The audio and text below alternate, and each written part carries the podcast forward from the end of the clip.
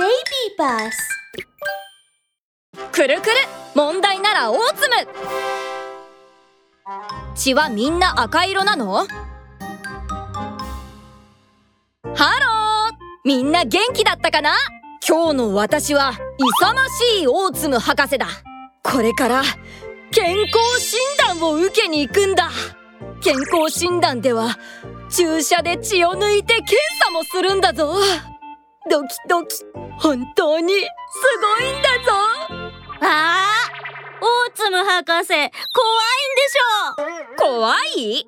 このオーツム博士の辞書に怖いという文字はない。繰り返すが今日の私は勇ましいオーツム博士なのだ。オーツムさん。私の番だ。ちょっとその針太すぎません？ええ看護師さんまだ心の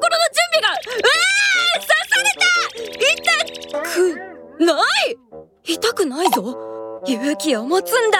え？ここれが私の血？赤くて鮮やかなんだな。人間だもの。ツムを。あもうもうダメ。オーツム博士大丈夫？だ大丈夫だ。ちっとも痛くないぞ。蚊に刺されたみたいなものだちっとも怖くなかったぞ。本当だぞ悪そう。それは私は勇敢だけど血を見るとクラッとしてしまうのだ。血は赤いからな。ちょっとだけ驚いてしまうんだ。血が赤くなければ驚いてしまうこともないんだけど。オーツム博士また変なこと言って。赤色以外の血なんてあるわけないじゃん。あるんだなそれがおほん人間や多くの哺乳類の血はもちろん赤いんだけど他の色の血を持つ動物もいるんだ。どんな色があるの？例えば身近な例だとカニやエビは青色や水色の血をしていてクモは緑色の血をしているんだよ。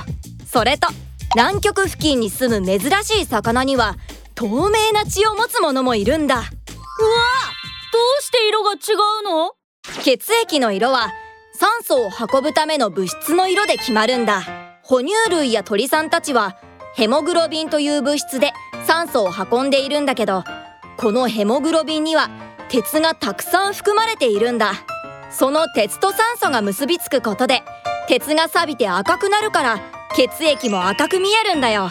じゃあカニさんたちは？カニやクモの血液にはヘモグロビンはないんだ。代わりに他の物質で運んでいるんだよ。例えばエビならヘモシアニンという物質で酸素を運んでいるんだけどこれには鉄の代わりに銅が多く含まれているから錆びて古い銅像のような青緑色をしているんだ。色が変わってとっても不思議でしょ？すごい！不思議！僕の血もカニみたいに青色だったらもしくは雲みたいに緑色だったらクラクラしないのにな へえでもそっちの方がもっと怖いかも。